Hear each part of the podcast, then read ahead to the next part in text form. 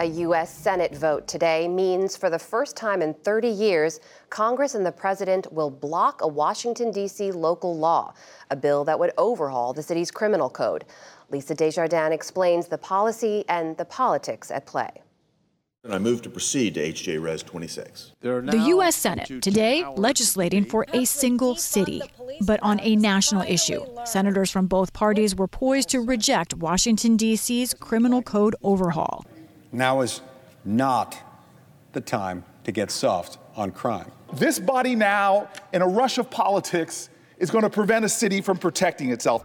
The rare congressional block comes amid national headlines and political pressure over crime. But this issue affects only Washington, D.C., and raises another justice issue. Is it just that Congress overrule the city's wishes?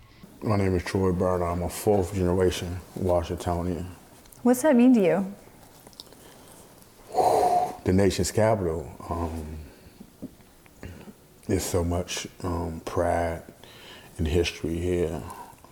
Troy is proud of the city, but not its justice system, which sent him to prison for 24 years in connection with a murder he was nowhere near. Did you have this with you when you were in prison, or did you? you Troy was convicted based on false testimony, and his sentence was long due to this. A paragraph in DC code that is very broad, saying essentially that people associated even indirectly with a crime like murder should be charged as if they pulled the trigger. Now fully exonerated and a criminal justice advocate, he's a strong backer of DC's reform. It was a thorough, comprehensive, progressive effort to, to reform the criminal code consistent with the, natural, the national standard. DC spent 16 years on a Herculean rewrite of its outdated code that is over a century old. The resulting plan more clearly defines crimes, erases most mandatory minimum sentences, and lowers some maximum penalties in exchange for a tiered, more tailored system. City Council passed it overwhelmingly.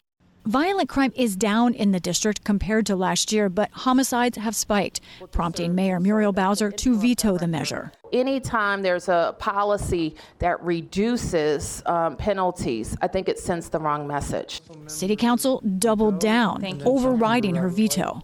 So all the fear mongering is totally unnecessary, hyperbolic. Then DC hit a bigger hurdle. The DC Revised Criminal Code Act of 2022 is irresponsible. It's dangerous. Congress got involved. The Constitution gives it direct power over DC laws, and the Republican led House pounced. We see stories of carjackings every day. And what did the DC Council do? they passed a resolution to get rid of mandatory minimums on many violent crimes. Last month, 31 House Democrats joined Republicans to override the D.C. crime bill, including Congresswoman Angie Craig, who was attacked in her D.C. apartment building the morning of the vote. After that came the pivotal defeat.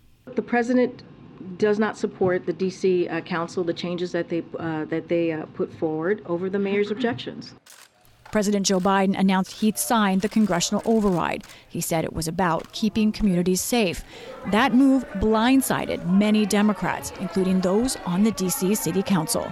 Democrats who have been our friends have not supported us on this legislation because it has become a political issue for them. DC Council Chairman Phil Mendelson said this was about fear of ads like these that ran in 2022 attacking Democrats as weak on crime. Helping criminals and hurting cops. He says their bill was deeply misconstrued, that it would not lower most sentences. For example, Armed carjacking, a concern in D.C., has long had a maximum penalty of 40 years there, but the average actual sentence has been around 15 years. Thus, advocates say the D.C. plan to lower the max from 40 to 24 years is still well above most actual sentences. And Mendelson points out that's tougher than some red states like Tennessee. Their maximum for carjacking is, I believe, 12 years. Well, which is it? 12 years? Our average sentence is 15. Uh, our maximum is going to be 24. Yet the message that we're soft on crime, while inaccurate, sticks. What do you think about Back that? at Troy's house, I, mean, I ask if he thinks lowering max sentences yeah. could lead to more crime. Can we talk? Let's. That's the most asinine stuff I done heard in my life. so what we're saying is that upon committing a crime, somebody is going to take it in the head and say, "Oh, well, you know they reduced the um the time in this." That's not going to happen. That's not realistic. Troy still works in D.C., but now lives in Maryland and has some peace. But he's disheartened that reforms he sees as critical have hit a wall and that others are controlling D.C.'s fate. To have Congress or anyone else outside of who the people of the District of Columbia chose to represent them have their authority usurped is a total smack in the face to democracy. Can I ask you what you think about President Biden? He himself could have prevented this. Troy is still looking ahead. But no one knows how, if, or when DC will again try to fix its criminal code. For the PBS NewsHour, I'm Lisa Desjardins.